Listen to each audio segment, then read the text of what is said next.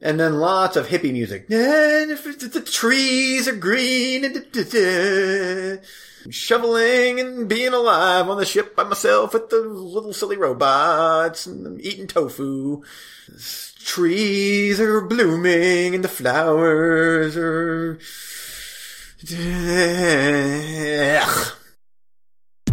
Why? Why? Why do they have train movies? Oh, there's a shower in this room. Woohoo! Got an idea. I'm running, I'm running, I'm running, I'm running. I watched a lot of penis things this week. Then me just slamming my head against the desk over and over and over and over and over.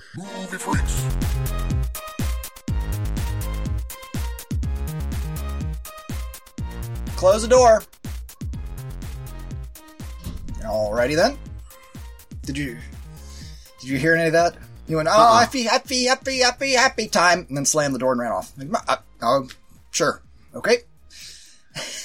yes, Holden is pretty much good the whole time. The only time that is if he's really tired, like uh, after school. I try and get him to lay down and take a rest, but it's hard to because he's not tired then. But then he's tired at six o'clock, and then he gets kind of grumpy. But he still is. It's nowhere near the other two. He's Yeah. just a little, little angel. Oh, otherwise, how are things going? Uh, you got the. Oh, you want to uh, hear the story about last night? Yeah, I'd like to hear how that all went down, and then I will share real quickly, like how how I found out about that. Okay. So, and this is going to be part of our rabbit trail. We'll just delay the roulette a little while because in order to tell you the story of leading up to that, I got to talk a little bit about some video games. Oh, okay. And this will also explain why I'm not, I, I'm, I'm not drunk, listeners.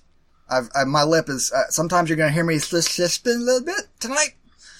Oh, we're getting to that. It's, it's, it all is coming around.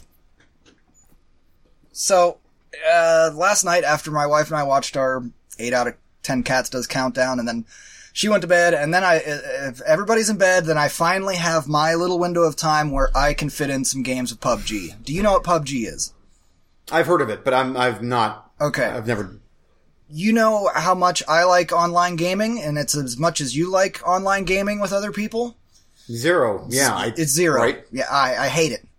But then they came up with this game. I think that PUBG is a short f- name for it. It's a Player Unknown Battlegrounds or something like that. And it's a multiplayer online game where you just run and shoot each other. Like all, like Call of Duty. It sounds like Call of Duty and all those other games and everything. But it is not like it. And it is in all of the best possible ways. I love it. I wish I could get you to play it because it is so unlike any of those other bullshit problems that we have with multiplayer online. I don't have to talk to anybody, and there's not this thing where you spawn, you die. That you know, you know what I mean, and it's over in two seconds. And Yeah. I hate that. It's not like that at all. The here, so here's the entirety of the game, and it, somebody said it better on another podcast. They said you can learn all you need to. You can learn everything that is in the game in about three minutes. It's brilliant. So you got a hundred players. They all get in an airplane. It flies across this island. You choose when to parachute out. The island is full of guns and places to hide and buildings and stuff. And around the island is a big circle and it is decreasing. And if you're outside the circle, you're get taking damage. There's only one winner. There's no extra lives. There's only one winner. So Oh, okay. uh, and and the, so the rounds also have a limit because of that shrinking safety area. So you can either choose to you can see when everybody else is getting off the plane, so you can either choose to jump out with all the masses and run around like a maniac trying to find a gun and survive and shoot people left and right like crazy, or you can play the way that I play, which is I kind of wait till 80 people are off the plane. I kind of find a building that's out of the path of other people. I parachute way over to it. I get all loaded up with guns. I find out where the center of the circle is going to be because that's where the end of the game is going to be. And I just kind of, if I come across people, I'll take them out. Otherwise, I just head for that area. And when I get in that area, I try and get myself in some good cover and some good, um, place that I can see people. Cause you really only have to kill one person in this game. And that's the 99th person. Yeah, that actually sounds brilliant. It is the most brilliant multiplayer online game I've ever played in my life. It's genius, and there does not need to be any more online shoot 'em up games because I don't, you can't top this. It's, it's the shit. How's the graphics? Well, see, here's the thing. Now, this is a game for computer. I think it's on PS4 too. Okay. And Xbox. Yeah, it's a downloadable. I think you got to pay like 20 bucks for it. Um, I don't know how well it runs on those machines though. Most of the people that I've watched play it are playing it on computer. I so like a week or two ago they came out with PUBG Mobile. It's on my phone. So it's a little trickier because you're using a touchscreen. But I got my second chicken dinner last night. What happens is when you win, it just says winner, winner, chicken dinner. You won a chicken dinner. Not really. It's just a saying. It's like, congrats, you won. Now on to the next game. Um, it's really hard to win. I'm not gonna lie. But because of the way the game is built and set up like that, even when I die, I, uh, I don't care. Like, it's like, oh, well, you know, I got to 25th. That's better than 75 other people. Yeah. So it's a lot of, it's a lot of fun. It's so freaking great. So it's a, I think I could do a lot better if I had a controller in my hand instead of my touch screen, but I still do pretty damn good, I think. My kill to death ratio is great, and I'm usually, I'm routinely top 10. Uh, but anyway, so there's a reason I need to tell you about that before we get to the next thing, because that plays a part in it. See, I can't play this game when the kids are around because there's no pausing this game, and, you know, it never fails. I'll be in my office and I'll be like, you know what? They're all distracted with a movie. Maybe I can get in a quick game. And a full game will, can take like 30 minutes. So I'm playing and at the 25 minute mark, when there's 10 people left and the circle is getting really small and it's getting really tense, that's when they run in and jump in your lap and they're knocking your hands and bumping your elbows and you're trying to aim it and it's like, it's hopeless and damn it, you lose. Yeah. So, uh, they go to bed and it's my PUBG time. And I've only gotten, uh, let's see, I think it was my 21st match that I got my first chicken dinner. And last night I was playing, mm, let's see, I played four, four games last night. I think I went, I had a real bad one the first game. I went 72nd.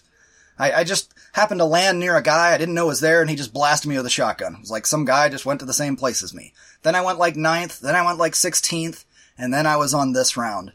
And I was loaded for bear. I had all the weapons that I wanted. I was hidden well behind a tree, and there was only one guy left, and the circle was extremely tiny. And this moron's driving around in a car. I'm like, uh, like you can't even barely, there's not enough space for you even to steer the car and stay inside the circle without taking damage. So I'm like, oh, okay, I'm, he's hoping to run over me, so I'll just wait till he gets desperate enough to get out of his stupid car and then I'm gonna blow him away. And that's exactly what I did. I just kept hiding around the tree, dri around so he couldn't hit me, and then he stopped and got out of his car and I blasted him. Winner, winner, chicken dinner. And I was like, yes! And I reached over to grab my glass, and I went to take a sip, and there was something floating in it. I immediately pulled away, but it was too late. A wasp had crawled into my drink and blasted me in the lip. And I waved my arms around and spit flying because the drink is flying and jumped up and what is happening? I didn't know what was going on. Because, you know, it's 11.30 at night and I'm, I just won PUBG. I'm like, yeah, winner, winner, chicken dinner. Ah, fuck, fuck, fuck. Oh, wow. It hurts so fucking bad. And I, the more I feel it today, I think it was on the, kind of on the inside almost.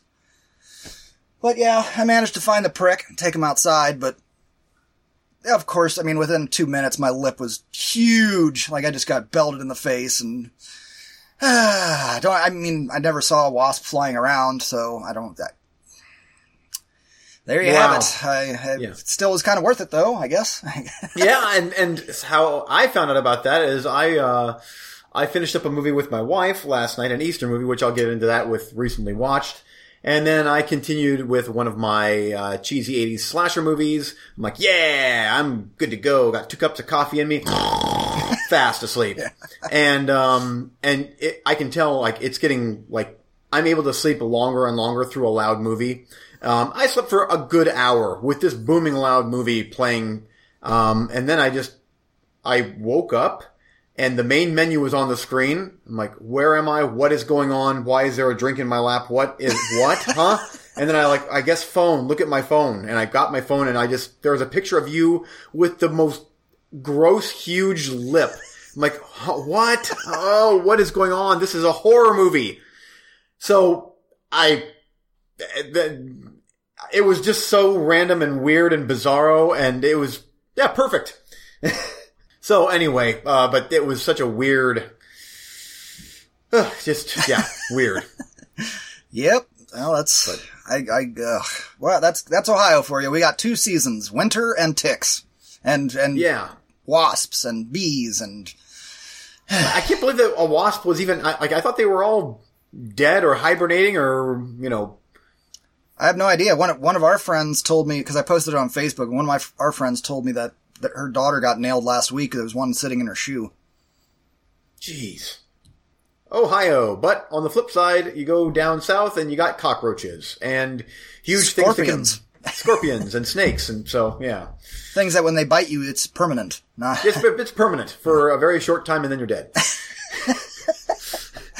I meant it had permanent effects, but yeah, that too. I guess That too. Fire ants. Have- Did you ever deal with any fire ants when you were in? I did, yes. When I lived in Florida, one time I went to get the mail and I'm like, huh, what's this in my mailbox? That, and my mailbox was rightfully getting old and, uh, you know, the previous owner had never replaced it. And I'm like, ah, I'm going to let that ride for a little while. I'm not going to deal with it. Well, that day I dealt with it by having fire ants all over my hand. That hurt so bad. I mean, that was like a split second too, where, uh, several got on me and I mean, it's like, it's called fire ants for a reason. It felt like your hand was on fire. Uh, I've gotten into them twice Uh, because we used to go down to Florida a lot more than we do now because we have relatives down there. And the one time, me and my sister were just playing on this stump in the yard, and all of a sudden it was like, "You feel something?" And then you know I felt it, and here they were all over the stump, and therefore all over us, and not just hands. I mean inside our clothes, and it hurt so bad that we were stripping clothes off as we were running to the door. And they live on a street. It wasn't like in the middle of the door. It was like you don't even care because it hurts so bad. And yep, we had bites all over our body. But that happened to me twice in Florida. It's shit like that where I'm like, no, no, I fucking hate bugs. Yeah, but having said that, I would, I think I would probably take, um, uh, the split second biting of fire ants over like being stuck in a small enclosed area with like several cockroaches because those things are straight from the fiery pits of hell. Did you have to deal with any of those? Oh yes, in our house we had cockroaches and they are so, something about those, I'll take big spiders over, cockroaches are so gross. Yeah, they're they so gross, they're crunchy and they're fast and they're from Creepshow. That's all you need to know. I, I, as soon as you said crunchy, I just think of Temple of Doom. And Temple of Oh yeah, that's yeah. I don't think we step on fortune cookie.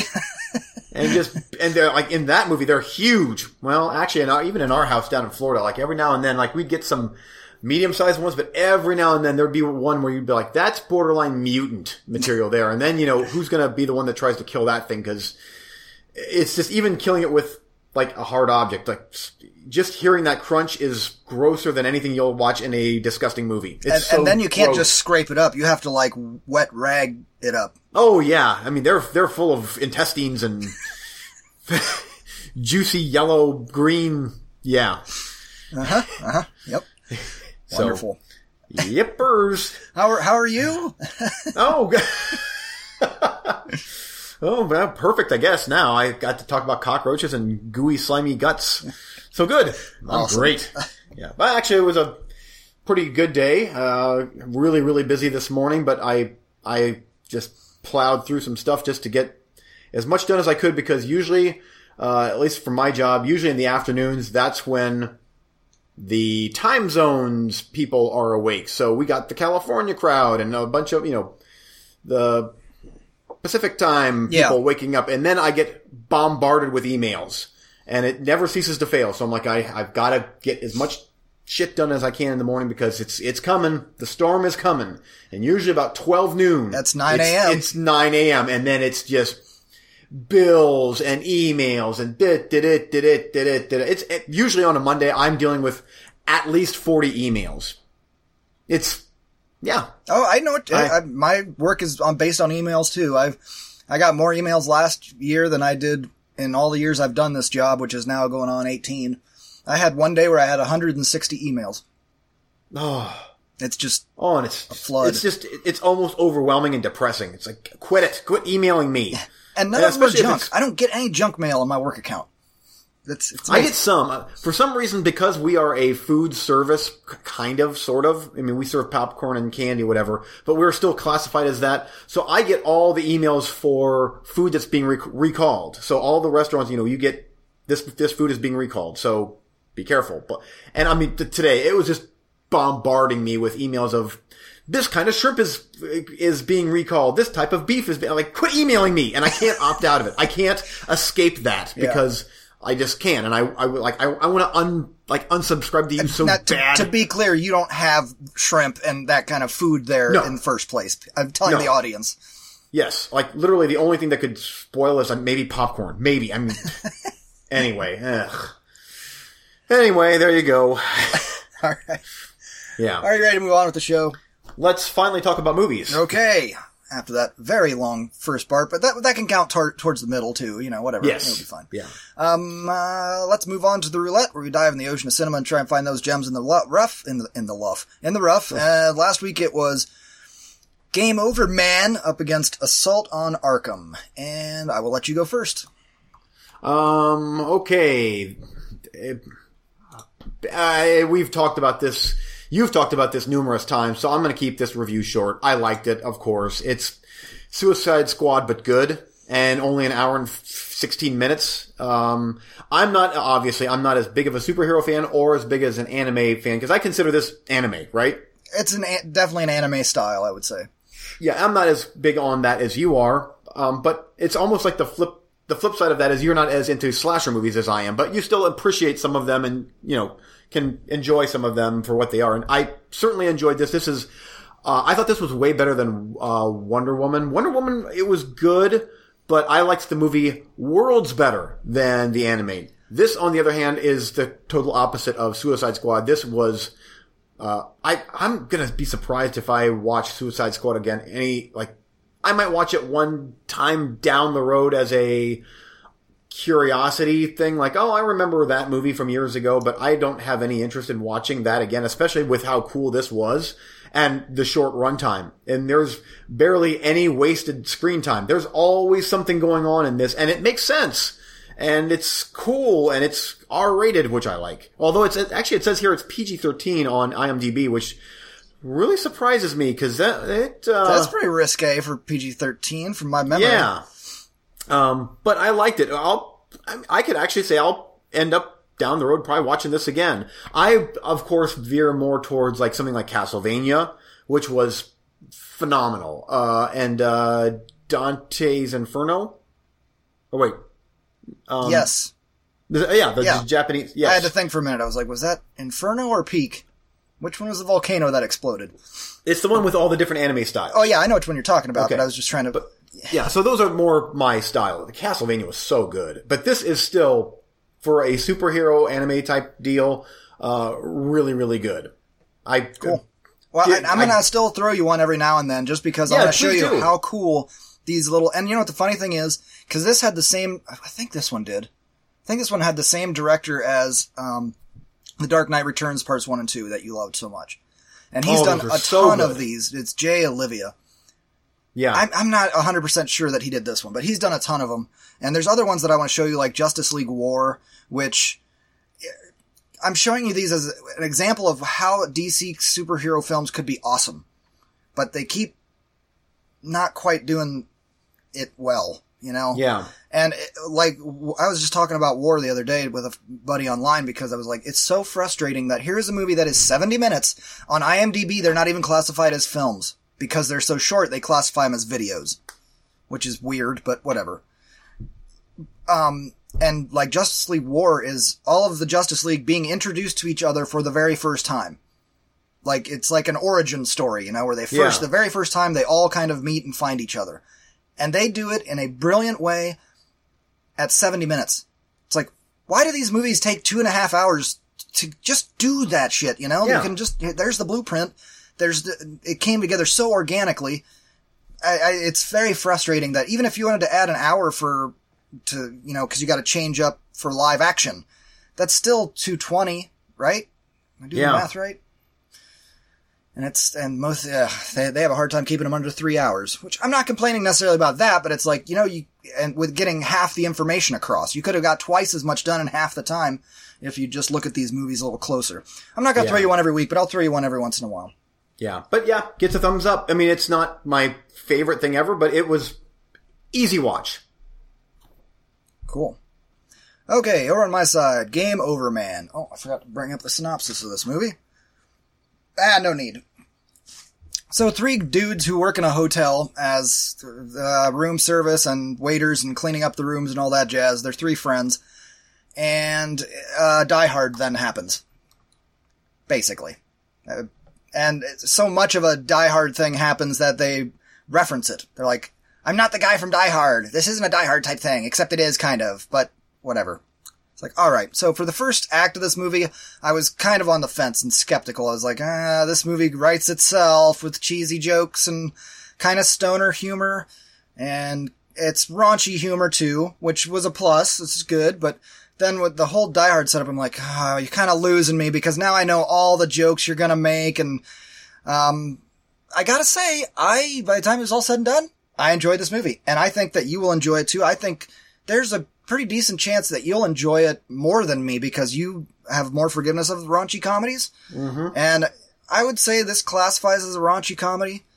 It's R rated and there are several bouts of gore, actually, that were at times really cool and really gross. Um, it's not like a gore fest, but you know, you'll take a handful of those in a comedy raunchy movie, yes. Oh yeah. Um, what else? Uh, it might have gone on a smidge too long, but not, not, uh, it wasn't a deal breaker. Uh, a lot of the, ju- I mean, it's extremely juvenile humor, but it's got, like I said, that stoner comedy kind of mentality. You're, you're gonna have that. It's, you're gonna see a lot of dicks in this movie. There's a lot of peckers in this film, sir. Oh, great. And most of the time, I mean, now our audience might be thinking, "Oh, I I don't know about that." For us, that means, "Oh, this is going to be funny. I'm going to see some peckers." So Yep. trust me, Have you have- will. Have you seen uh uh This is the End Yeah. with James Franco? Did you like that? Yeah, I thought it was okay. I mean, it was, it was fine. Okay. I, I, I didn't love it. I really liked that movie. I thought I- it was really fun. I need to see it again. I thought so, just sometimes it was a little too cute for its own good, as far as Yeah. Danny McBride stole every single scene he was in in that movie. He was so great in that movie. I mean, uh, Jonah Hill uh, sucking Yeah. Satan's cock. That was pretty cool. So That was great. Yep. And Backstreet Boys in the end, I I love that movie. I That's did my not like that of- part. Oh, that was so it was so random. I think that's why I liked it so much. I'm like, what? Okay, Backstreet Boys in heaven. Yeah, it was very random. I, to the point of where I was like, oh, okay, I didn't really need a whole music video, but whatever. But we got one. Well, cool. I'm gonna keep that one in the in the, in the queue definitely. But it's definitely R rated. It's not uh, wife material here. Okay. At, not at all. Okay. Well, Like I said, duly noted. lots of dicks, lots of dicks. Um, and it's always funny when when there's a dick scene. And it's oh, another thing I want to say is it's chock full of people that you're like, oh, it's that guy. It's the guy from Shameless, the American remake TV show. Oh, okay, that's cool. Oh, it's that guy, uh, the guy from uh, Scrubs. Yeah, okay, yeah. And then they're and they're like playing their oh, it's those guys from Jackass. Okay, they're they're there too. All right, and um. Uh, Was it? Oh, yeah, it's that guy. Oh, yeah. Oh, and then he gets blown away, and then he gets killed, and it's just just a. Oh, that's the guy from Undisputed Three or something. You know, it's just a whole bunch of people like that where you're like, I know this, I know all these people, but I don't know if I could tell you all their names. Man, you're making me really want to watch this movie. This sounds good. I, the whole time I was watching it, it was like, I think Eugene will like this even more than me, and I liked it. I, by the time it was, oh, what's her name? Oh, Rona Mitra was I was she the um. Oh, that name sounds so familiar. she was in uh the the one with the invisible man she gets killed she's the neighbor Uh, kevin bacon is the invisible man Oh, Hollow Hollow Man. yes she was the neighbor who he sneaks Oh, in yeah. and she, she was the main star of the guy that did dog soldiers he made that weird post-apocalyptic thing Oh, Doomsday. yes she was the star of that remember her Yep, I do. Okay, she's a badass terrorist person in this one, and she does great. That's but again that list of you're like, oh, I know you, kinda. they're Uh, they're like all this solid. B-listers. Yeah. A whole lot, a lot of solid, solid B-listers. and solid B dicks. Okay, are you ready to move on to the next round? yes. Go for it. Okay. Uh, heading your way first is Meeting Evil from 2012. This is a No, movie starring. no, no. That's uh, that's one I put on your list.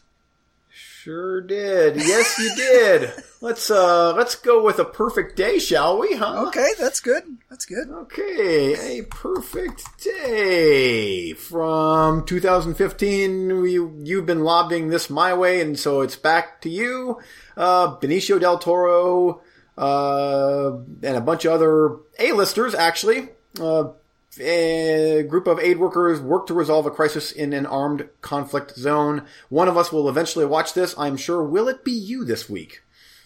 Dear listeners, stay tuned to find out here soon. Next up is Unthinkable? No, did- no, I already watched Damn that it. one. Damn it. It was The Similars, which has been on a million times. Okay. And then um, lastly was The Titan. This is a Netflix movie starring Sam Worthington and Tom Wilkinson's in this. Uh, military family takes part in a groundbreaking experiment of genetic evolution and space exploration. And it clocks in at an hour and 37 minutes. It's a Netflix original, which means it's probably got pretty decent production values.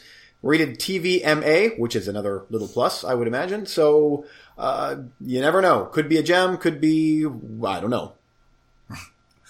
We will see, maybe. Boy, I really Okay. botched up your your list, didn't I? Woo. No, that's all right. Uh, coming your way, Legend of the Naga Pearls, 107 minutes. A petty thief teams up with two bickering accomplices to safeguard a powerful relic and save humankind from a tribe of vengeful, winged humanoids. Noids, you see. Uh, meeting evil, 89 minutes. When a stranger comes to his door seeking help, John's generous nature leads him to become entangled in the man's lunatic spree of violence, starring Luke Wilson and Samuel L. Jackson. Violence and Samuel L.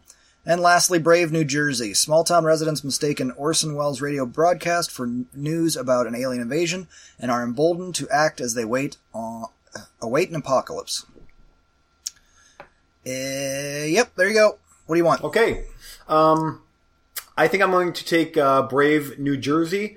This is one that I almost booked at the theater right when I right when I became executive director. This was uh, this was one of a handful of movies that I was considering, and I for some reason I picked something else. But uh, now it's on Netflix, and I'm very curious if um, it would have been worthy of a theatrical run. So that's the one I'm going to take. Now, that one flew way under my radar. I never even heard of it or anything. So. Cool. I hope it turns out to be good. And I will take, I would, I was gonna take a perfect day, but then you shifted the Titan on there, so I think I'll take the Titan. And the reason I didn't throw the Titan your way is because, uh, of the Netflix original sci-fi stuff, you haven't really liked any of it. I, I have liked, know I liked or loved all of it, so I was like, well, eh, for him. Um, so that, that was the reason. I don't know. Uh, Okay. I'm, I don't know why. I just, it sounds good. Um, I like Sam Worthington and it's, it sounds interesting, but you're right. Um, a lot of the sci-fi stuff that they've made, I haven't much cared for. Who knows? I might even watch that before, uh, next week, depending on, I might want to see if you give it a, like, should I try it out before? I'll I'll give you an emoji text. How about that? Okay, and then you can perfect. decide. Usually, when we do that, it's a pizza, thumbs up, and then uh, um, The, the little, the little shit emoji. little shit emoji or watermelon or, or you know, yeah, I don't know. Yeah. we just sent a bunch of random food pictures and And that kind of gets the point across as to, is this a good movie or not? Yeah. Or worthy of a viewing? yeah. So, okay. That sounds good. There you go. Next episode, it will be the Titan up against Brave New Jersey. Dun-dun-dun. Netflix has been adding, uh, like in the last couple of weeks, and then when April hit, it seems like, you know, I, I go down the list of stuff that's recently added, and most of the times it's like, oh, come on, man. It seems like they've been in a lull for quite a while, but the Yeah. last couple of weeks, I've been like uh, adding a, you know, fair amount of stuff. Yeah. And even like stuff that I normally wouldn't immediately like, oh, I gotta watch that, but stuff that's good enough where I'm like, oh, because it's on Netflix, I'm paying for Netflix every month. I'm like, that's something that I would definitely consider. Or roulette worthy. Yeah.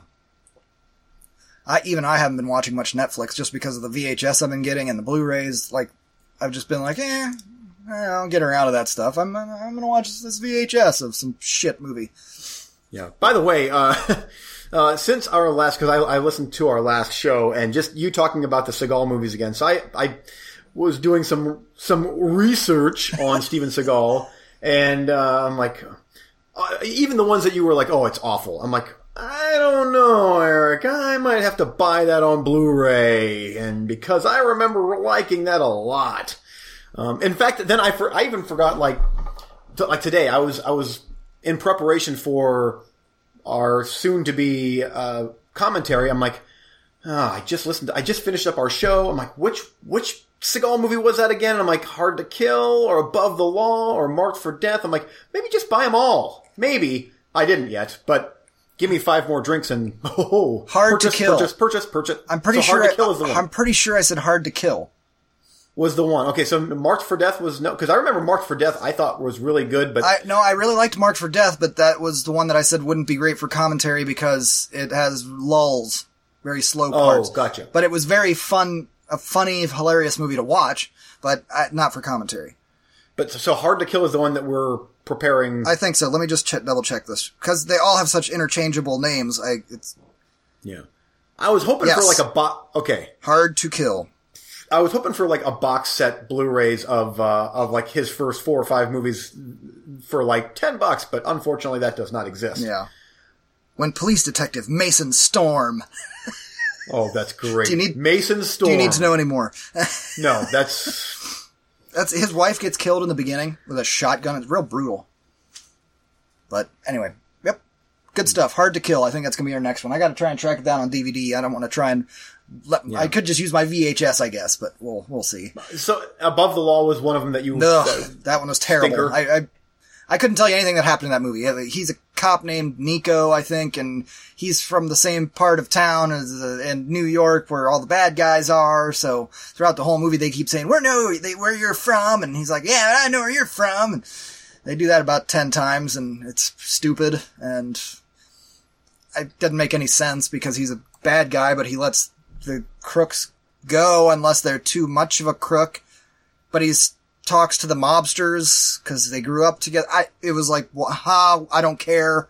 And there's not enough. Just beat ass, Steven Seagal. Yeah. Just kick ass and blow people away with lots of blood. Just do that. But he, nah, not so much in that movie. It's it's interesting how like I I went on to IMDb just to look at his his uh, filmography, and he's been in 56 credits thus far, and.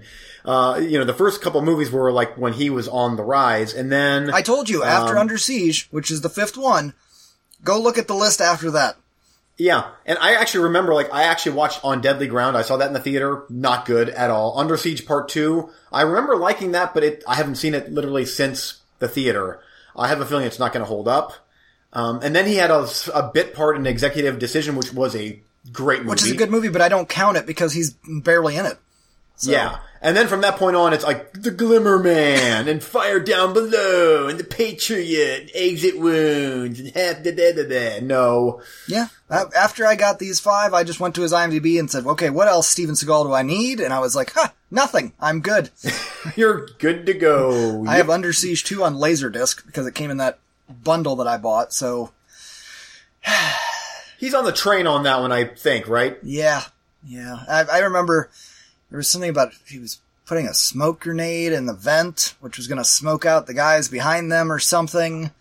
It was course, yeah. awful. And then he gets on a dirt bike or something and he's off the train, then he gets back on. Maybe I'm totally, I could be totally confusing this for a Jean-Claude Van Damme runaway train. Was, didn't Van Damme have a train movie too? They all did, I think. Why, why? Why did they have train Yeah. movies? Exactly. When, when the only real good one is Runaway Train. Uh, Unstoppable. Oh, and Unstoppable. too. Correct. But Runaway Train's a masterpiece, so. Yes, it is. Uh, these are not, however. No. And even Under Siege Part 1, I I couldn't tell you anything about it other than he's got a white navy type suit on or something, and Tommy Lee Jones is the bad guy, and a Gary Busey's in it too. The lady jumps out of a cake naked, I think, right? Maybe. Erika Eleniak. Yes. Yeah. Yep. Yep. The end. Roll Oh, credits. I just watched it last week, and you've described everything of note in the movie. I believe that was one that my uh, my mom and dad took me to see. I I kind of remember that maybe. Uh. I mean, again, you ask me why I'm rebuying VHS, but I, you know, I get these for a quarter, and I sit down and I watch them, and I go, "That was worth that. This is worth owning on VHS," and that's it. That they're not worthy of a DVD transfer or Blu-ray. for me, anyway. Yeah, For other people, if you're into it, that's fine. Do whatever you want. yeah. Anyway, there you go. Okay. That's Um, uh, middle segment. We were going to talk about movie news and just kind of rabbit trail. Uh, what did you have? um. Have you had a chance? I know that you haven't watched season one yet, but have you had a chance to watch the trailer for Westworld season two? I did not. And I, do you? Did you? Am I just having a fever dream? Did you buy Westworld on Vudu? I have not Okay. yet. No, um, I'd love to get that on Blu-ray once the price drops some because that is a absolutely fantastic show. I I think that that's going to be well, unless it already is, like the next big thing for once uh, Game of Thrones retires from HBO. It's so good. Uh, and the first season sets itself up so well for this huge universe of, well, if, if you you know the story of Westworld, it's that. Yeah. Uh, but they've made it big and the sprawling thing that could go on for many, many seasons. But the trailer for season two, wow. Uh, great, great use of, uh, Nirvana song. Very subtle. It's not, it's not the world is a vampire or the, the Thor stuff or it's not any of that. It's just this, like, I'm like, at first I'm like, ooh, that sounds kind of Nirvana. I'm like, oh, that is Nirvana. Um, really, really cool. But the, the trailer looks brilliant. I cannot wait to watch that. Uh, I believe that comes out, well, I don't have HBO, so it's probably going to be a long time till I'm actually able to watch it. But then when, uh, once I am, I'll probably just burn through that season. Well, sign up for the free month of HBO Go, then watch the season, then cancel it before you have to pay there you anything. go. There you go. Uh, I'll probably just wait Anyway. for the library. I'm not going to watch that trailer because I don't want any. I, you know me. I'm always trying to guess the ending. So if I have that as a hint for season one, I I, I just will wait. Yeah. I, it's getting to the point too where I, you are taking too long to buy it uh, because so I can borrow it from you. So I might just have to order it in at the library. So Yeah, step I up know. your. You got to get on with it. Come on. yeah, I, I know. I, It takes a lot of work for me to walk in and say hi and can I please order this in and you know when it's like, Eugene, just put it in, out in your mailbox. I'll be out to pick it up. really No, I will definitely be buying the season one because that that's actually a you know TV shows I'm not huge on, but that's a TV show that's so good that I will definitely revisit that one and watch all of the episodes again, especially with how intricate the storyline is and how you really have to pay attention, and then things slowly start to come into you know the pieces start to fit together. Um, I'll, I'm interested to watch that again, knowing kind of what goes down. Uh, I can't wait. Now Gonna be good. I haven't watched the movie Westworld in a long time. Um, I'm not. How do I ask this? I know that it's probably not mirroring that movie too much, but the, I mean, the, and there was a sequel, Future World. Yes. I don't think I've ever seen the sequel. So, Very good. you, it's a good movie. Do you think they're heading in that direction? Well, uh, no, I don't. I don't think so. I mean, there's the framework of the movie is on the show. Uh, mean, basically, it's because uh, the whole show is set in this old west town where there's robots, or in this case, like artificial intelligence, synthetic, you know, human, whatever. Um, so it's that. Um, so that's the blueprint for the TV show. And there's little nods here and there to the movie.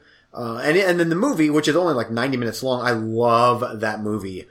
Even in the movie, they paint this sprawling epic that could have been like, here's one of the worlds and there's numerous worlds and, uh, you know, things go wrong on all of these, you know, all of these worlds or whatever. But, um, this, this kind of is like that, but much, much, much more so, especially with the, uh, I, I know, like the ex machina type beings on this old west frontier thing becoming self-aware and much like the movie. I mean, it's, that's the movie, but it's much more about what's it like to be human versus being artificial and all of that stuff. They open one of the doors and it goes to Eugene's work world, and there's just a laptop there and just sparks kind of shooting out of it a little bit.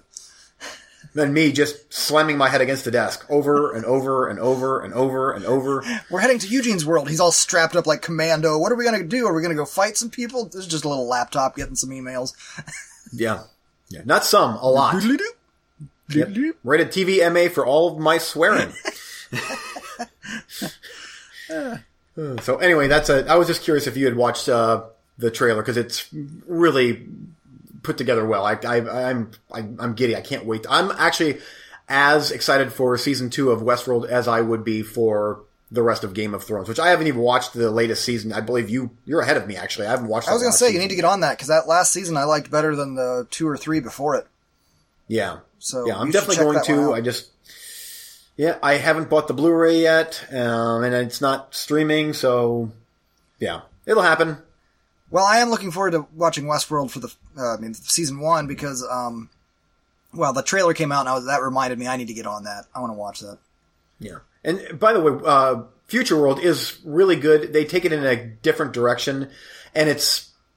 I mean, I guess there might be hints of that in this show, maybe, but uh, I remember I've watched that movie twice, and each time my main my main issue with that movie is it's it set itself up so great for, and I'm not going to spoil it, but it, it sets itself up so great for one of those really good like zinger downbeat endings, and they cop out and give you the wrapped up in a you know in a nice in a nice Christmas present bow tie, you know, nice little box. Like, oh nope, everything's okay, we're we're good. I'm like, oh, you had such a great opportunity to just make that like one of the the good down good downbeat ballsy endings. That- Yes, a ball. Yes, seriously, and it would have been um, much like I guess I think of like Twelve Monkeys. I loved the ending of Twelve Monkeys, and it could have played out a bit like that kind of, but they nope. Well, there are a lot of times So- that a downbeat ending can play out and it's not like going to leave you depressed. You know what I mean? If it's done Yeah. well or it's worth it, then it's okay. It's when it's done and it's not worth it, where it's just like, we just did this just to be dicks, where you're just like, come on, you didn't have a real ending.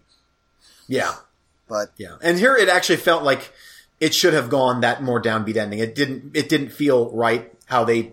But maybe I don't know. Maybe that's the- the seventies. What the- I don't know. Yeah. Like they they they couldn't do what they what would have worked better. right. So anyway, audiences you probably go. weren't as open to such things back then. Maybe I don't know. I wasn't alive at the time. We'll just blame the older generation for being old codgers. Um, and, uh, what was I going to say? I do need to get those on on DVD or Blu-ray or something. I mean, I've got Logan's Run on Blu-ray for crying out loud, the sci-fi guy over here, and I've only watched Westworld I think once. So, and I remember I remember really liking should- it, but I don't remember much about it. Yeah, that's like to me. That's like the original Terminator. It is like the last. I mean, that's one that whenever I watch that, my wife will watch that one with me, and she's not a fan of seventies, early seventies movies, but that one there, she quite enjoys, and it's it's a great movie. I mean, Michael Crichton, Uh, Yul Yul Brynner. Yul Brynner's in it, and it's, it's the original Terminator. Mm-hmm. Great movie. Yeah, she even liked the uh, Future World one, not as much as Westworld, but Now you say the original Terminator. Now I'm trying to think of. Wouldn't Maximilian have been older? No, that was 85. What's older? Older terminating robot than. Yeah, to me, it just and it reminds me like whenever I watch it, I'm like, oh, this is so much like the Terminator with the unstoppable killing robot machine that keeps getting more and more damaged and just keeps coming. I'm still trying to think of an older killing robot than that. What year was that? 70. Seventy one or seven? I mean, that's an older. I mean, I guess Hal from two thousand one. Yeah, but that's not the same kind of. That's an. I mean, I know. we're talking about Noids. Yeah, yeah. I'm sure that there's some old black and white, you know, Well, the classic. you know, the day the Earth stood still or something. But but that Yeah. one wasn't like on the hunt for humans. Yeah. Hmm. That's interesting. Now, boy, now I'm curious what, uh, not that James Cameron got his Terminator idea from Westworld, but it's, No, but the the killer robot idea has been around forever, and many people have done it Yeah. in many different variations. Did they go crazy in that? What was that one that you liked up in space with the three robots that I didn't care for much? The one guy talking to the oh, Running Scare. yeah. Did they go Wait. killer rogue in that one? Uh, no, Okay, no. That shows you how much I remember of that. I just remember lots of gardening and talking to robots. And then lots of hippie music. And if it- the trees are green. Yep. That's, Oh, I, the first time I watched that movie, I'm like, this is great. And then I rewatched it, I'm like, what, Eugene? what were you on during the first viewing of this movie? Because yeah, the hippie music is not cutting it this time, and it's like the it's the, the robots are like they're like the robot like they're like the robot in uh, Star Wars. I think the um the first one where they're in the Jawa thing. Yeah. Or it's it's like there's like this box with legs. Yeah, they're the broke And dick wrote ones that we were like, okay, that's just a background one. We spend all the money on R2 and Yes. 3PO. That's those robots. There's like three of them, and he gets attached to them and cries if they. Yeah, and I was like, huh, how are your tomatoes, bro? Yeah. Ugh. But it's Uh, yeah. It was, I, I own it, and uh, I, I'm not sure why I loved it so much the first time, but it's okay. But boy, that music in that movie, whew, wow. Trees Yeah, I- are blooming and the flowers are. Go on, go on. No, that's all I can think of is trees and flowers and hippie dirt and shoveling and being alive on the ship by myself with the little silly robots and eating tofu. That's it. Perfect. Perfect. Uh, so, Entertainment Weekly did this thing where they got uh, Keanu Reeves and uh, the other guy from Bill and Ted's back together to, I don't know, just got them back together. Alex- Alex Alex Winter? Winter. And they, and some of the producers of the first two films, I believe, and they all just kind of talked about possibility of a part three. And it seems like everybody involved wants a part three and their idea for where it's going to go and what it's going to be about. And I was just curious. Do you want a Bill and Ted's part three? Oh yeah. Yep. I would love that. I haven't watched the first two in so long, but I think it would do pretty good. And I, what I remember of the first two, especially the first one, I loved. And it would be that's a kind of a retro type thing. Like, sure, bring bring 'em back. I'm down with that too. It was cool to see them together and they did a little photo shoot where they put him in a phone booth and I just wonder how they can incorporate that, the phone booth part of it again. I hope they keep the phone booth as being the time machine and it's not some kind of, no, it's a cell phone, you know. Yeah, yeah. I think you have I- I way agree. more better jokes about what is that box and why does it say phone? You know? Yeah. Yep, I agree. Whenever I see Alex Winter, immediately I think of his really, really tight, nice, long perm that he had in Lost Boys. Yep. Wasn't he wearing the leather jacket with belts? They all had leather jackets and What was I long, asking? curly leather pants and makeup. Yeah. But yeah, I'm I'm game for something like that. Definitely. It's funny. Uh, have you ever watched the movie Freaked with uh, Was Alex, Winter in it? Yeah, yeah, I think Yeah. I did see that. Uh, and Keanu Reeves is actually uh, he is he has a very small role as Dog Man. He's dressed up as a dog. Like you can't even tell it's Keanu Reeves. He's got like a big dog mask on or whatever. But I thought that was cool that oh, Alex Winter and Keanu Reeves got together again in Freaks, which is a awesome movie. I love that crazy thing. It is a very bizarre film, but it is fun. Yeah. The other thing I brought was the news that they're doing a another version of the Tommy Knockers. And Now that I did not hear about. uh, I don't know. I don't want to say he's on to direct, but James Wan is being involved in putting it together. So TV show or movie? movie. Oh. Uh, I don't know about that. I don't even barely remember the miniseries. I remember something about aliens, and that's it. Yeah, the book was that was like that's cocaine Stephen King there. It's a good book, but a movie like I could see it working as a miniseries, like a long, like a season long Oh, miniseries, so or at least they do it in two movies? maybe. Yeah, and maybe that might, with the success of it, maybe that could be something they're thinking about. But that's there's there's so much book there. There, I mean, it's there's so much, and maybe if that book did feel excessive to me, it was a it was cool, but it was in his cocaine days, and it's like some of it was just like I'm running, I'm running, I'm running, I'm running, and like I don't even know where you're going with this. It all, of course, it's Stephen King, so most of it made sense in the end. But uh, I mean, I guess unless they chop it way down, but I don't know. That's a Him having a cocaine I- addiction really explains a lot of his books. It really does. especially, uh, Yes. uh, it, I got an idea. If you've ever one thousand pages later. been around somebody who, uh, yeah, if you've ever been around somebody who's done cocaine and that uh, uh, you've experienced that. And Yes. the next day, you're like, I don't think I'm ever going to hang out with that person again because that was awful. I just listened to, I don't even know what. It was just all over the place. Lots of ideas and thoughts of things. Yeah, lots of subplots, way too much dialogue, not enough plot. Yeah, but I did not hear about that. That's Yeah. I any any King uh, adaptation. Bring it on. I'll I'll watch it. well, it. after it, you're probably going to be seeing more of them getting green lit than. Uh, I mean, they've been talking about them for years, especially like The Stand and It. But then after the success of it, now Dark Tower, I don't know if you're going to see a sequel there, but the success, success of it almost overrides how that movie didn't do so great. Yeah. The stand, it's, I cannot imagine that at some point we're not going to see a stand, fingers crossed, miniseries, uh, versus a movie, unless they really get ballsy and go all out and do like a, this is going to be three movies. This is going to be our Lord of the Rings, the, each one two and a half hours. Then bring it on. I agree. I think they could Still my favorite done. book. Yeah, I think so too. Especially with the right director. If you get a big, uh, you know, well-known director, big budget, and do it right, d- don't deviate from the, the book is perfect. Don't deviate too much from that book. Just do that. I mean, they did some with it, but it worked great with how they did it. Maybe an animated thing.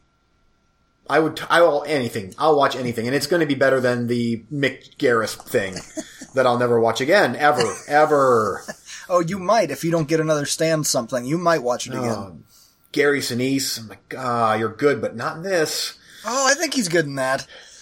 Molly Ringwald's shaky for me, but I, it's yeah. it's just the movie itself, and it was. I've watched that movie two times. Once back many, many, many years ago, and then I read the book, the ex, the extended version book, and then I rewatched that miniseries. And good God, ugh. and I remember Fabio looking dude, unless it actually was Fabio, was was Randall Flagg. Or, Oh no, it was not Fabio. it's an actual actor. Okay.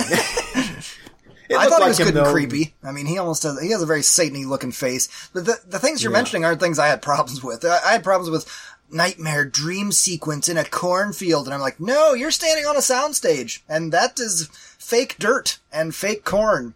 Like, not even close Hmm. to being real with your weird Wizard of Oz sky or something. I, like, huh? Mm-hmm. It just, it looked like, I, I just hate it when it looks so fake. Like, I could, I think I could push this house over. I, I, if I lean Yeah. on it too hard or slam that door too hard, like in sitcoms where they run into the room and slam the door and the whole wall vibrates. It just vibrates, yeah. Like, yeah, okay, we're okay. The Fake. And it was, you know, this was back in the day where network television, so it is all, all of the violence and the creepiness of that book was jettisoned for not family friendly, but TV level, uh, you know, we're talking PG level stuff here, in my opinion. Yeah, stuff to disturb middle America. Yes, exactly. I am actually due to re to reread that book. It is the longest book I've ever read, and the probably one of the fastest paced books I've ever read. I flew through that thing. It was so good. Cool.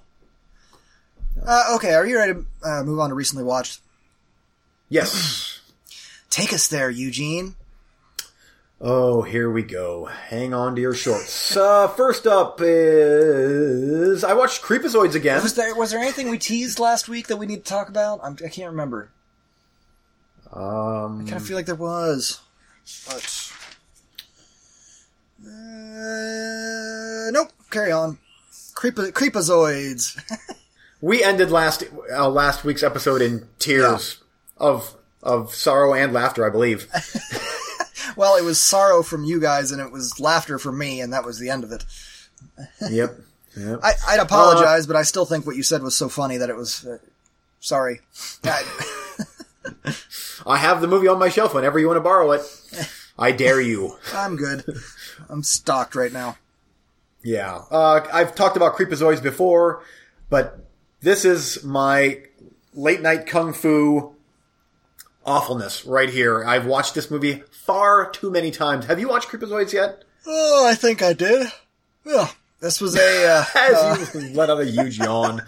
this uh, remind me what this one was about. This this was a. Uh, Well, it's alien ripoff. Uh, it's a full moon type or Empire release, whatever. It's four or five actors trapped in a warehouse, running around from a guy in a rubber suit. Uh, Linnea Quigley's in it, and uh, some other non-actors, I guess. David DeCoteau directed it, which he made a shit ton of full moon movies. Uh, it's, however, having said that, it is, I don't believe this is Roger Corman produced. It is. I was going to say, I thought this was an a hour- Corman thing. No, It's an hour and 12 minutes. So there you go. Uh, it's lightning fast, especially when you have people running around hallways. It's like, oh, another hallway scene. And Black Blood, which I, unlike the Nightmare at Noon last week that I talked about with the dribbles of green, here we get nice copious amounts of black blood. I like that. I the cover looks familiar. Like I swear I've seen this, but uh, the story and uh, it's one of those movies that I could have Yeah. watched and totally forgot about. It's uh, it's similar to Roger Corman's uh, Forbidden World, but not near as good. Uh, but it's incredibly watchable. I, I every time I watch it, I just I love all the crappiness in this, and it's like, and you know when Quigley's in something, it's like when she taking her clothes off, it's gonna happen. Oh, There we there go. we go. Five minutes into the movie, it's like, oh, there's a shower in this room. Woohoo! I wonder who'll be using that. Yep. Her and the buff 80s dude. Okay. Um, so that's Creepozoids. It, that was, I think I've watched that four times, which is embarrassing. Um, next up is, we'll stay on the sci-fi, not that that's really science fiction, but on the other end of the science fiction, uh, spectrum is The Black Hole. Again.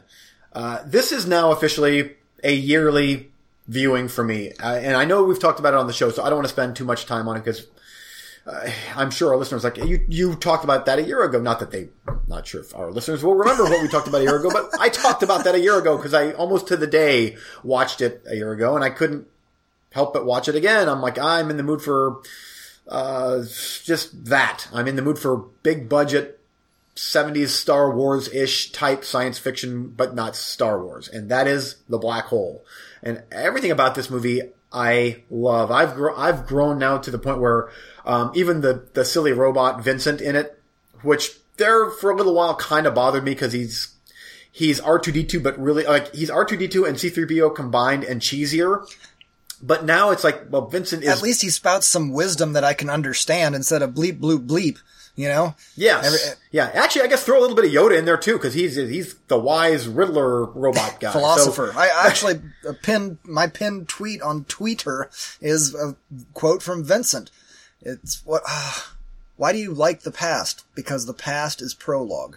That is brilliant. I love that. Mm-hmm. yeah. Special the special effects uh, still hold up. Like I watch every time I watch that movie. The only thing that bothers me is in the beginning when they're floating on space and you can see all the strings.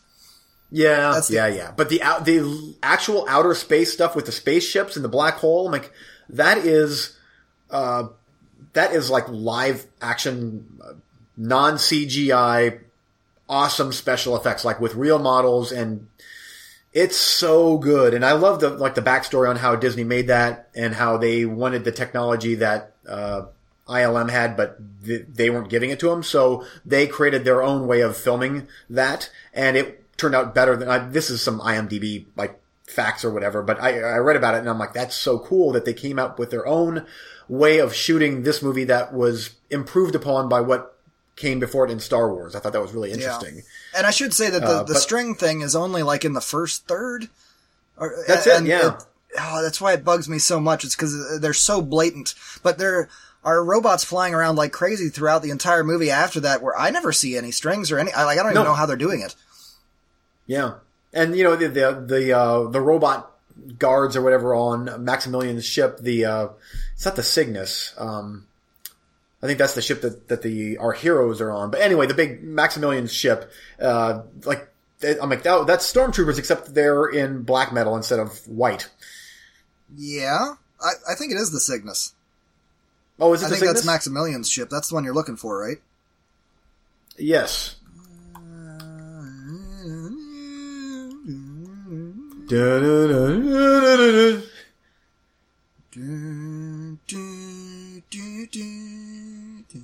No, the pa- the Palomino is the uh, is the, Isn't that the ship they come in on? yeah that's the ship they come in on. Then I yeah the the uh, the Cygnus is the big ship. Okay. But uh, great cast. I mean, I the cast is awesome. Maximilian Schell, Anthony Perkins, Robert Forster, uh, Ernest Borgnine. Damn straight, bitches. And that ending Yep. is still just so fucked up. It's so random too. I, I, don't want to say random, but it's like, wow, they, that's a great example of trying something different. Like the, the, a lot of the movie was more, I don't want to say kid friendly, but just a big outer space romp. And then that ending, I'm like, woof, you're, How do you take it? Kind of, uh, I, I think that Maximilian ended up in, spoiler alert, I guess, uh, he ended up, uh, Hans Reinhardt, that's the, the villain of the movie, he ends up, um, becoming one with his evil robot henchman guy and they are going to live out their rest of existence in hell. I, I took that as the black hole was hell. I think it's either hell or it's just another dimension where, I, hey, good luck, buddy. It sure looks a lot like hell. A bunch. I, I Yes. kind of remember it. Uh, how was it? There was a whole bunch of people walking down into a crater, kind of thing. Yeah, it's very hellish. Yeah. Very hellish. Uh, and of course, you know, I, I think, I'm guessing you'll probably agree here, but, uh, Event Horizon, I, am, I'm positive that Paul uh, Anderson got ideas from this movie for his Event Horizon, which is equally awesome. Not as good as this, but it's very, very good. I mean, how could you not? I mean, that's kind of the pitch for Event Horizon. Do you guys remember the black hole? Yes. Do you remember the ending? How weird and crazy it was? Yes. What if they came back? Well, that, Yep. that's and let's make that Event really, really yeah. gory. Yeah. And even the ship, even the, the, the Palomino ship, it's very similar to the ship in Event Horizon. the Cygnus. The Cygnus. Yes, the Cygnus. Because the Palomino is like this tiny little orb, nothing lunar lander. Yes. Yep. But uh, anyway, if you haven't seen it in a while, check it out again. It's uh, it. I actually bought the Vudu HD version of it, and it looks stunning, in my opinion. I, I'm sure a Blu-ray remaster would look even better, but in in its HD form right now, it is great, and that is the way to watch it right there in full widescreen. It's And that the score is music. so good. Yeah, it hangs. I'll tell you what, that hangs with the original Star Trek uh, score, Jer- Jerry Goldsmith's score, as well as uh, Star Wars, the original Star Wars. They all are like these epic, epic uh, scores. They're so good. I've gone on for too No, long. no, you're fine. you. Okay, uh, let's get on to some. Well, I guess since you took the bar high, I guess I'll bring it, drag it back down low. Ah, With some VHS. It's happy, happy VHS time. Are you ready? Um, Burt Reynolds in Oh, boy. Gator. Wow, never seen that one. And you don't have to, cause it sucks. Uh, that's the official review here. It's unfortunate too, because I was, it starts off strong for, I mean, I assumed it was going to be an actiony movie, and he's down in the swamps, and he just got out of prison, and the cops are coming for him, and he takes off in his super turbo flame powered speedboat thing that he can ramp with magically, and I'm like, this is exactly what I want. Just a 70s stupid action movie. And then there was a half an hour of talking. Alright? And then they shoot some guns a little bit, maybe. Alright? And then there's a half an hour of talking. and then there's a car chase. A little bit, but then it's over. And then there's more talking. And then they blow up a building at the end, kind of by accident. And it was like, I, I don't even know what this movie's about. I don't even, I, no, I know what the movie's about. I just don't care anymore. Give me a freaking break. This is not what I wanted. Uh, I was very disappointed with this movie, but it was only a VHS, and I have the original artwork and everything, so that's kind of cool. Uh, Well, you keep the VH. Oh, well, you're going to I'm keep all def- the. well, I'm definitely going to keep this one because I don't. I without even looking, why would they put this on another medium? This movie sucks anyway, so I don't know if it's on DVD or Blu-ray or what. Maybe not. Coming to Scream Factory soon for Eugene to buy. uh, as for me, no thanks. Uh, next up, Showdown in Little Tokyo. Do you remember this movie? Uh, Brandon Lee. Brandon Lee and Dolph Lundgren. Okay. Okay. I remember liking that movie. I haven't seen it since probably the VHS days, but I remember liking that one. and it's very worthy of a VHS. I quite enjoyed this movie as far as the VHS is concerned. It also has oh, what is the female lead? Ah, what's her name? She was in uh, True Lies and Wayne's World. Oh, the black-haired girl. Yeah. Um, I'm not sure what her name. Is. You know who I'm talking Yeah, about. she- yep. Uh, yeah. So, uh, the, but one of the most notable things about this that well that I remembered from the one time I ever saw it back, God knows when, was I think that, that she gets naked in it, and I think that they talk about Dolph Lundgren's penis a lot. And both of those things happen. Um, Excellent. and it's one of the most awkward sex scenes you've ever seen in your entire life. He just lays there like a log while she's like, her eyes are rolling back in her head, and he kind of gropes her boobs a little bit and doesn't, no, no facial anything on him. And, uh, she's like writhing around like it's the greatest orgasm of her entire life, and he's just like, this is happening. It, it, okay. And then it's over. Uh, in like very awkwardly two minutes. Uh, and, and then, uh, yeah, the ninjas are attacking, and so him and Brandon Lee gotta go fight the ninjas or whatever the hell. And, yeah. He's like, where's the girl? And he's, he's in my room. Yeah. And he's like, oh my god. Uh, what does he say? It was so awkward. But Brandon Lee looks at him and, goes, something about should be afraid or something. Because I, he says, I saw you when you were getting in the hot tub, and that's the biggest cock I've ever seen on a man. So that is uttered in this movie. Yeah, something to that effect. Brandon Lee says that to Dolph Lundgren, and he's like, huh, or whatever. And I'm like, okay. I, I mean, it almost felt like if we were in that situation, I was like, Eugene, we gotta live through this because you have the biggest dick I've ever seen. And, and you are like, you saw my dick, and I'd be like, high five, bro, high five. Uh, yeah, huh? What? And then, yeah. Thumbs up! Thumbs up for me! I watched a lot of penis things this week. So add that one to the list. yeah, Showdown Little Tokyo is worth a worth a VHS, and it, because it's Brandon Lee, I kind of want to have it anyway because Yeah. he made so few films. Uh, okay. Um, my next round is just going to be straight up gay porn. So back to you. You can be my wingman any day. Bullshit, you can be mine. God. That's the segue into your next, uh, Yeah, yeah. No, uh, probably yours. It's, isn't it time for another Top Gun review? Ooh, no, actually, this is the opposite of Top Gun. Uh, this is the opposite. And that would be Blade Runner. oh, the first one. Uh, although, uh, the director of Top Gun, his brother, directed Yeah. Blade Runner. So there's, there's your connection. That's right. Excellent. Two degrees Good. of uh, Scotts. Yes. So I watched Blade Runner again in 4K restoration.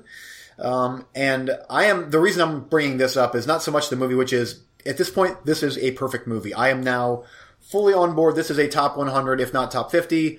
I love this movie so much. The reason I wanted to talk about this, though, is the 4K restoration. And I know that uh, every 10 years or so or whatever, and I've talked about this with Harry Potter series, a new format comes out, and I am here to say that uh, the Blu-ray, the original Blu-ray that I have of Blade Runner is good, and it's also over 10 years old now. This new release, it's amazing how your eyes can, like, you're used to one thing, like you're used to, I, I was, I watched the, my previous Blu-ray numerous times now, and then I watched this new release, and I'm like, immediately, I'm like, oh, this is, this is totally different. Like, this is, this looks so much better. Like, wow, how can they, how can an older Blu-ray now be kind of obsolete? And that's, it's weird to me, uh, but that's the, that's the Which cool Blu-ray do you have of it? Uh, the 2007, the The original final like, cut, five, or the final cut. Yes, and it's the like the five disc. It's out of print. oh, okay. I Uh, just have a, a single disc version of the final cut that was. I think it was released later than that, but I don't know. Well, actually, and the, the only there's only one version on like there's only one uh, Transfer? Okay. On Blu-ray. Yes, So that's we're watching Uh, the same thing. Yeah, and in fact, the there was a Blu-ray included on this new release, but it's still that old transfer from 2007. But it's it's so leaps and bounds ahead of that old Blu-ray, much like the first two Harry Potter movies. Uh, it's I'm like I don't know how long digital or I don't know how long physical media is going to last. I don't know, but uh, they they sure seem to find ways of keeping it keeping it going because for cinephiles or you know people that are hardcore into restorations and stuff like I love that stuff. Uh, it's like I can't imagine not watching that version now. Uh, and I know that we're we're going from VHS all the way to like, the So, latest and greatest. Movie freaks. We cover the whole spectrum, dude. Yes, we do. We haven't hit Betamax yet, but we should someday. I actually saw my first Betamax tape in the wild uh, last week. that would be so cool if you would end up with a Betamax player and some Betamax. I, uh, I've only ever seen one. It's the only one I've ever seen. It was still sealed too. It was uh, Ooh, oh, nice. it was like a white crisp. It was some Christmas movie from the fifties or something. Uh, that that was like three bucks, and I was like, I don't even have a player. I don't. No, no. Yeah. It was cool to look at though. Yeah. Anyway, so I, and even even in this, like some movies, it can almost be a detriment when the when the picture quality is so good that you're like, wow, that looks fake now. But Blade Runner, it still looks fantastic. The special effects look so good. Like I'm like, how did they do that with miniatures? And it's like this stuff looks real. The the the scope of the movie, it still looks like you're literally in this gigantic dystopian future city, and the cars look like they're legit flying cop cars. I love it. I do too. Love it. I, I've and I've been uh, wanting to rewatch both of them since. Oh, how long has it been now since I watched 2049? Ah, a couple months, maybe. I don't know. But uh, I've been wanting to rewatch them again because I know that that one's going to grow on me a lot more the more that I watch it. The same way that the original Blade. Runner did. Yeah, it, it took me a while for the original Blade Runner, but now, oh, and I, I don't, I, I could be wrong. Maybe, maybe uh, the new Blade Runner will will grow on me, like you said, eh, to where it's like it's almost as good as the original. But ah, watching this again, I'm like, there's no way this is so good. And the, I remember I've only watched the sequel once in the theater, and I liked it, uh, but it was long, and it felt it felt long. This is two hours, and it flies by to me. Are you good? Did you watch any of the uh, anime prequel things to the sequel? I have not, huh? You need to do that. Does it add to the? Oh, big time! It adds to the mythos mythos of the entire series so much. Uh, I think I don't even think I've watched all of them. I think I only watched two of them. I think there's three. I could be wrong, uh, but Huh. it, it, they were very short. They were short films. They were I don't even five ten minutes. They were they weren't crazy, but uh, it was like the Animatrix kind of deal where Oh, nice! just I really. really changes how I went into that movie because it gives Hmm. the backstory of what happens in between the two films. Cool. Okay, Okay. next.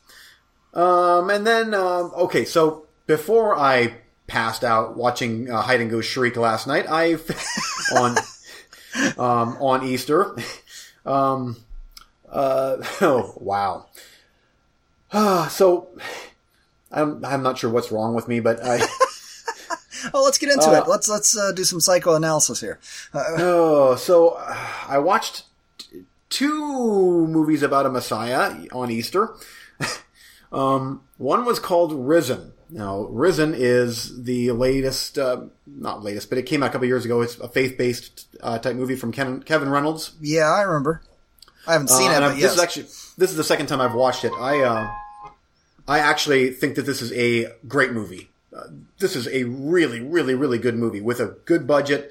Regardless of what your beliefs are, I think that there is a reason that this movie did pretty good. Uh, one, it's got a great cast. Two, the story is really good. Um, and three, it's not just pandering to a small demographic. It's actually, I'm like, this is, you don't have to be a believer or whatever to really enjoy, uh, this movie, I, I think. Uh, and it helped. I watched it with my wife and she loved it. It's just a really good story about, uh, the resurrection of Christ, whether if you believe in that or not, whatever, it's still a cool movie and it's very, very well made. I was so impressed with just how it didn't feel hokey and cheesy like so many of those types of movies are. yeah. Uh, I go out of my way to avoid the God's not dead. I have no interest, no interest in those. Yeah, me either. But uh, this one here, this one here gets a big thumbs up. And my repeat viewing, my second viewing, I'm like, yep, that score stands. This was good. Uh, and it's always good to see Tom Felton. He was uh, Draco Malfoy in the Harry Potter movies. He's in this, and I thought it was funny. It's like, oh, Tom Felton's in this, and Joseph Fiennes is the the soldier, the Roman soldier that he's he's kind of under. And I'm like, oh, and Tom Felton was also uh, a minion of Lord Voldemort in Harry Potter, played by Ralph Fiennes. Nah. Yeah, Eh, yep. mhm. eh, Anyway, okay, so, I get it. Harry Potter killed Jesus. Let's move on. let's move on. Yes. So earlier in the day, though, um, I wake up on Easter morning. I'm like, well, shit. I'm up. It's five o'clock. What should I watch? I'm like, good God. Um, so I watched a movie called Messiah of Evil. uh, um, and um, did a couple uh, Hail Marys and um, I, uh, just watching this thing. I'm like, why am I watching this on Easter Sunday for Pete's sakes? But it was good. Um, I don't put any association between when I'm watching stuff in the day, really. Come on. Do you? It was, you know, it was just. I think it was just the fact that I'm watching two movies about messiahs. One is evil, and one is the son of the son of God. Uh, th- this is about it's some cheesy, not cheesy, but just some really bizarro early '70s uh, horror movie about this lady that goes to this small town to find her missing artist father, um, and the whole town has been taken over by this mysterious cult, I guess, uh, this weird cult, and um, it is. I don't know if you would like it because it's slower paced, but it has this nightmare logic going on through it to where it's, and it's part of it is because of when it was filmed, early seventies, and it, it it's almost like bleeding over into like the swinging sixties, like it's sort of kind of in that gray area there, but it's so bizarre and and I don't think it was. I'm not sure. It, it part of it feels like it was just the time that it was made. It wasn't meant to be as creepy as it is, but it's because of that is what makes it so creepy. Um, and the ending uh, when there is actually a messiah of evil in this movie, and it's ooh, it's unnerving, very creepy, and there's lots of there's a scene where there's a lot of paint being slathered all over a person, and like. Ugh, blue paint never looked so gross for some reason, but I liked it. I'm like, that's lather yourself up. Um, Why? I it's just I I don't again it was I think that early seventies thing and there's just I'm like this dude is covered in various coats of paint and it was just very wet. Do you have do you have a paint fetish? I think we've I think we've found Eugene's thing. Uh, there's also this albino type dude. He's obviously a bad guy. Wait, Uh, why? Obviously. Oh, when you see him, well, he's the creepy bad guy, and he's they picked this albino guy who has the weirdest crossed eyes you'll ever see. Like, and it's it's unnerving and creepy. Like, you should look ridiculous, but you're creeping me out with your just the way you look, and you're you're crossing your eyes very weirdly, and it's creeping me out, dude.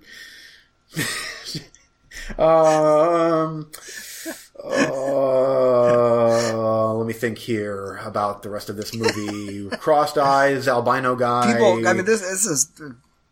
I'm fascinated by this movie. This is Uh, insane. by the way, best best scene of the movie, and this is a legit great scene. This- So this girl goes into this theater to watch a movie in this pretty much deserted town, and it's some old western. And she sits down, she's by herself, and then slowly but surely, these un- this mob of undead townspeople start to slowly walk in and just sit behind her, and it was a great creepy scene great. I mean, and then directly from there on, then it gets back into the, you know, albino cross-eyed dude and paint and whatever and Amish, creepy Amish messiah looking guy walking out of the water because of a curse or whatever. But ah, I gave it three and a half stars, Yep. something like that.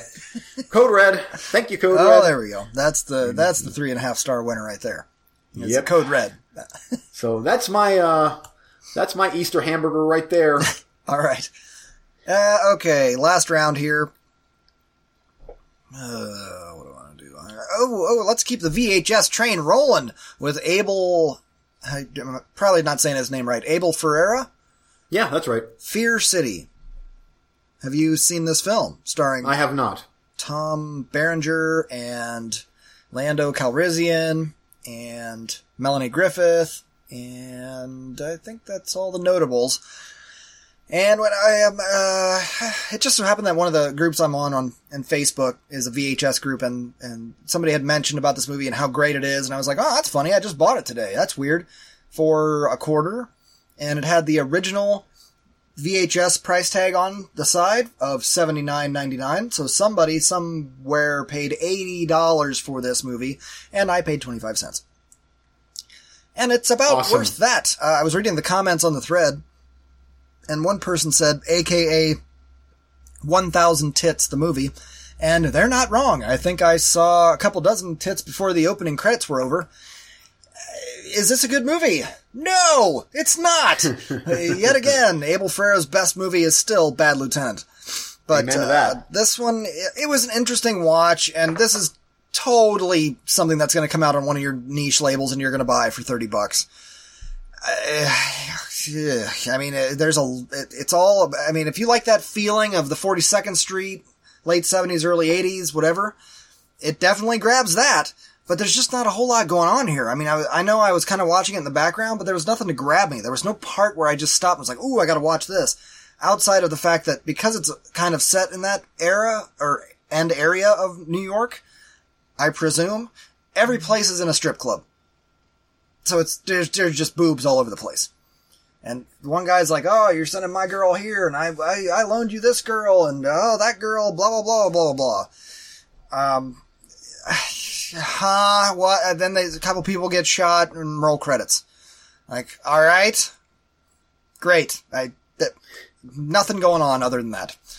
Um, so if you are, you know, really hard up to see some a lot of girls do strip teases here and there, and, and strip clubs that are really sleazy and feel really gross and disgusting, then, and I mean, as far as a cleanliness sort of 42nd Street would feel, you know, uh, like, That sounds like Abel Ferrara. yeah, yeah, it's a thing that exists and will continue to exist on my shelf because it had the seventy nine ninety nine price tag, and I got it. That's awesome.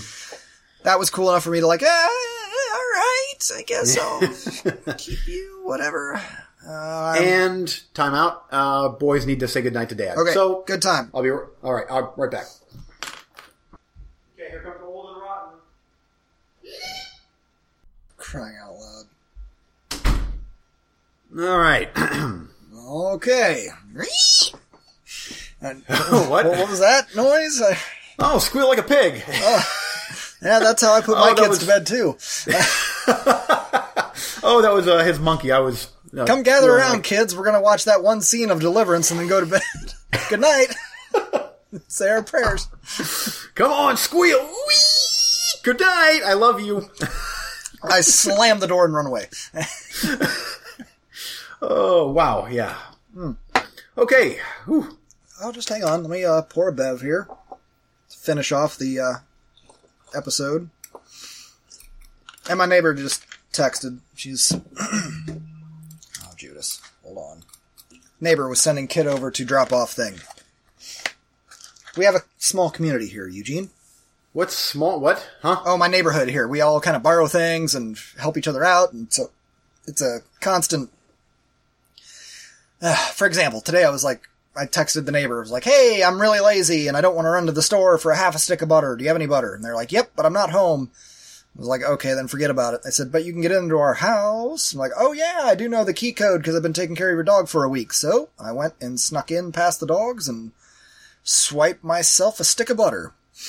Uh, yeah, and then she was just asking me if I can drop something off for her tomorrow. So we help each other out, is what I'm saying. It takes Gotcha. it takes a village, Eugene. It takes a village. Exactly. We are the village. Okay, where was I? Oh yes, Fear City, the movie of a thousand boobies. And what am I? I got. I'm gonna end on a high note here. Now, much in the same way that you find it to be uh, a huge win when you can sit down, uh, find a movie that kind of might fall into the horror spectrum that your wife likes, or R-rated spectrum that your wife likes. Yep. I also find it a huge win when I stumble across a movie that is in the comic book realm that my wife falls in love with. I mean, she's not. I don't want to say she's not a comic book fan. She's she watches them, but most of them she's just like, all right, that's fine. And then there are a select few where she's like, that was amazing. And so we were browsing down my Vudu or the movies anywhere or whatever. And uh, like, wait a minute, I don't think I've seen that one. I was like, no, I didn't show it to you because you kind of have. Uh, she has a little bit of motion sickness issues and like vertigo-y type things going on. So I was like, ah, I, I, I kind of shied away from this one for you because of that. And that is Doctor Strange Okay. with Benedict Cumberbatch. So she wanted to watch it, and I said, oh, well, me, I, fuck yeah, anything comic book movie you want to watch, pretty much any damn time, let's hit play on the sucker. I don't care if I watched it two days ago. And, uh, uh, this was my second or third viewing. I'm not, I think maybe third. I could be wrong. I'd have to go back to my notes. But I stand by my thoughts. This movie is fantastic, and it's doubly enhanced when your wife is like halfway through the movie goes, "This is fantastic! Like this is really Wow. amazing." And it's like, "Yeah, yeah, damn straight it is." And it, it, it the icing on that cake is that it's a Scott Derrickson joint, who I love and root for like crazy, even before this movie came out. And then this movie came out and was just broke the box office. It did so well. It just makes me so happy when like a small time director that I really root for, that I've listened to so many interviews with on podcasts and stuff, who really gets the essence of um, budget filmmaking, low budget filmmaking, and using his budget to the best possible value outcome gets his chance at the big show and it knocks it out of the park.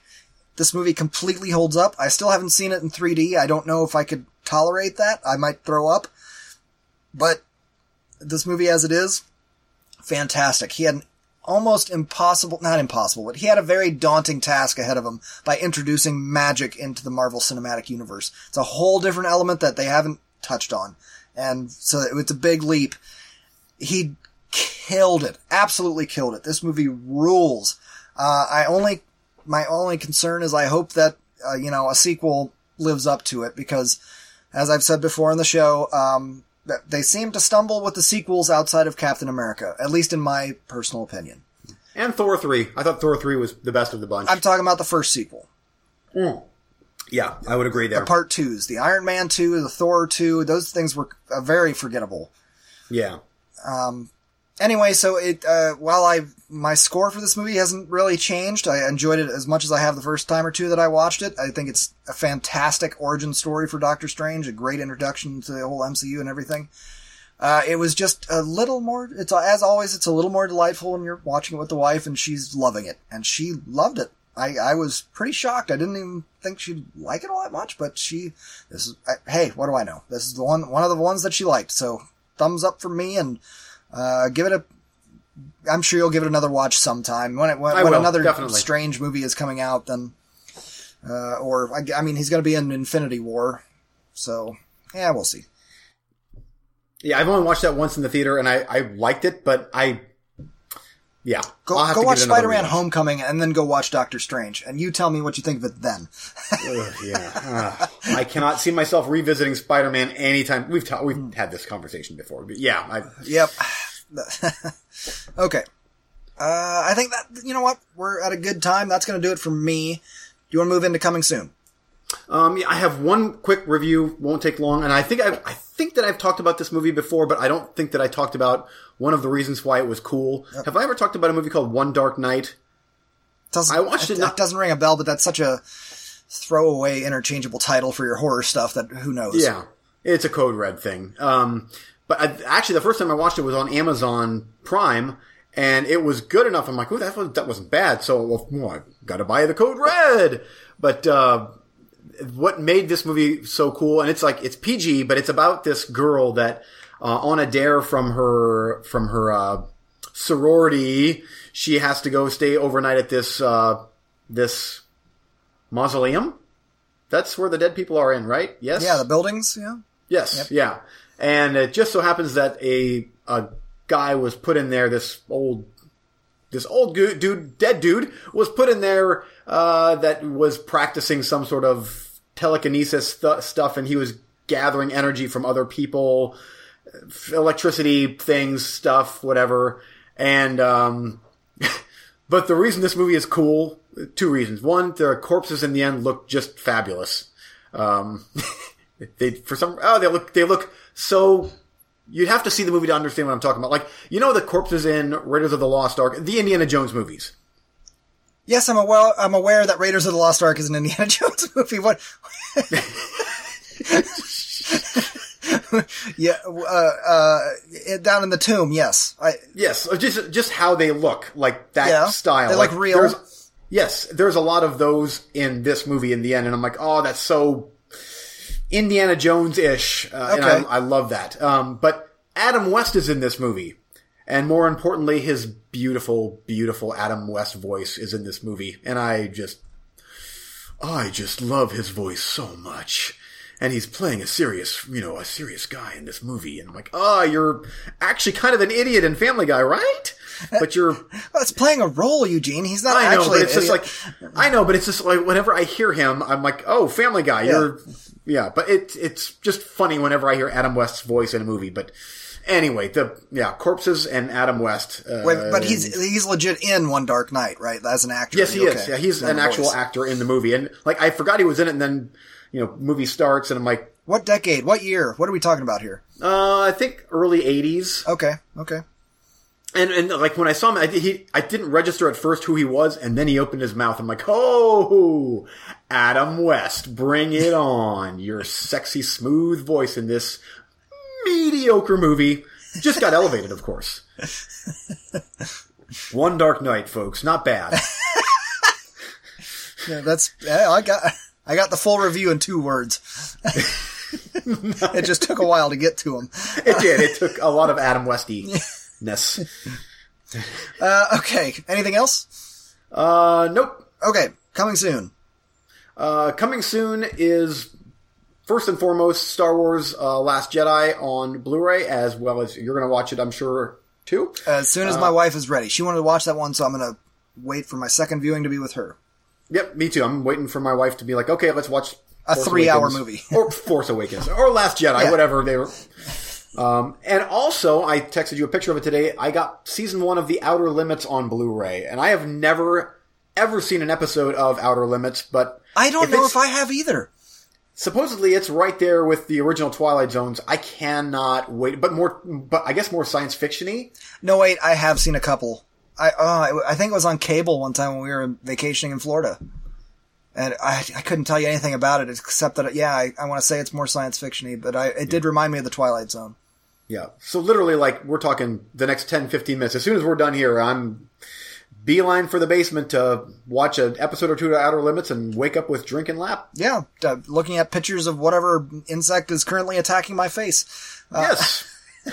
you? Uh, I, I started watching. Um, I got the original CBS VHS releases of Star Wars and Return of the Jedi, and dun, dun, dun, my buddy TJ, always on the lookout for a VHS brother in need, came across the copy of CBS release of Empire and snagged it for me, and is getting shipped my way. I just shipped him uh, Willow, and he's shipping me that. So now I have two trilogies of the, uh, two of the VHS trilogies of the of the Star Wars trilogy, the VHS one and the box set one from Fox.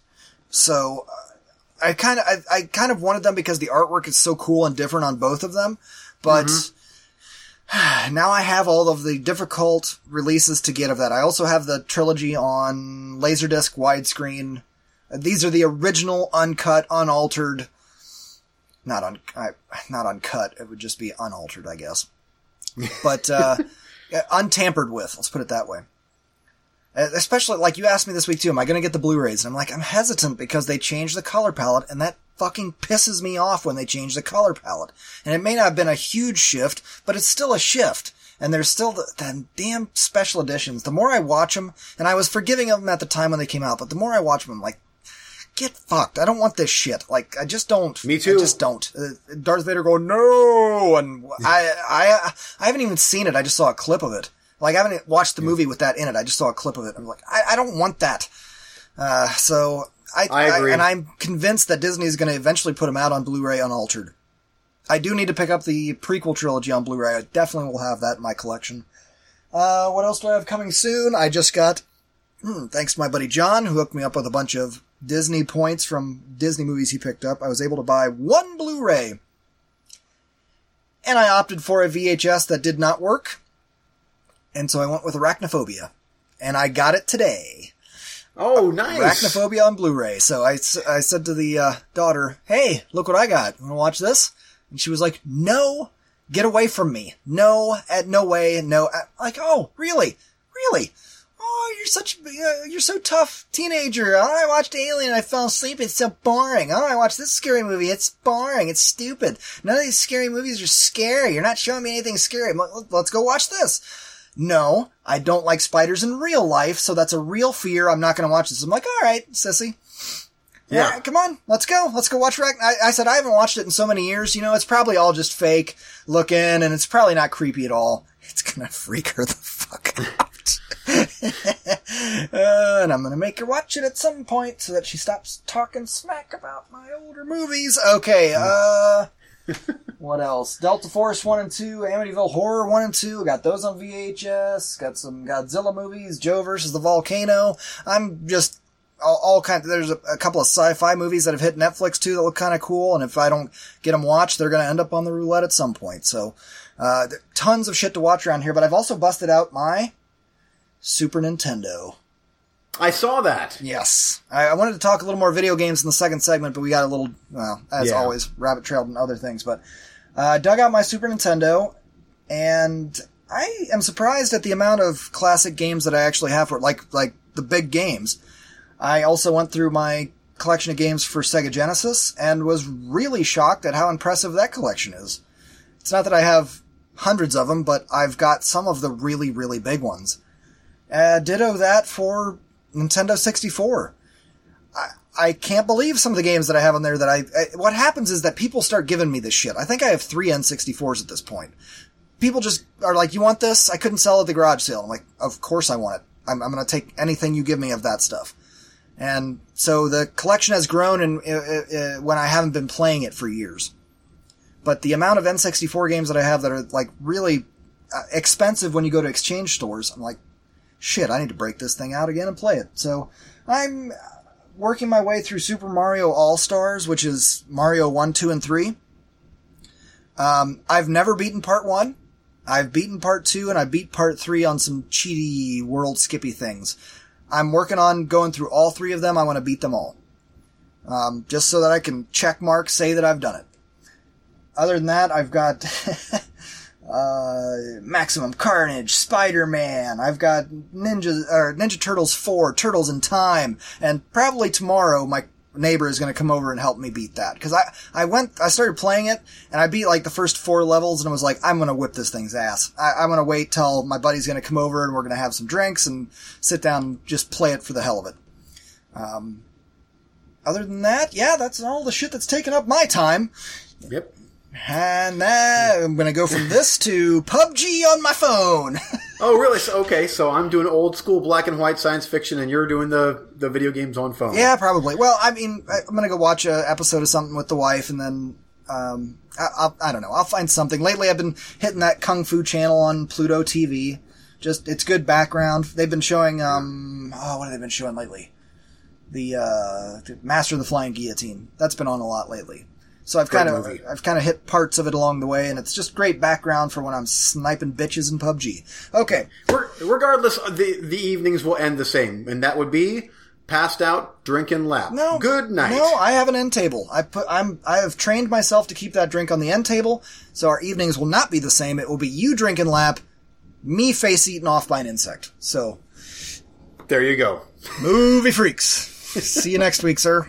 All right, see ya. Bye.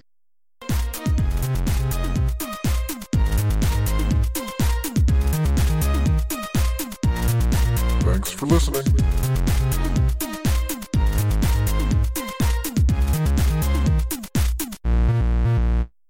Thanks for listening to Movie Freaks. If you would like to get a hold of us, or drop us a line, or tell us you liked a review, or hated a review, or you disagree, or agree, or anything at all, you can get a hold of us at facebook.com backslash moviefreakspod.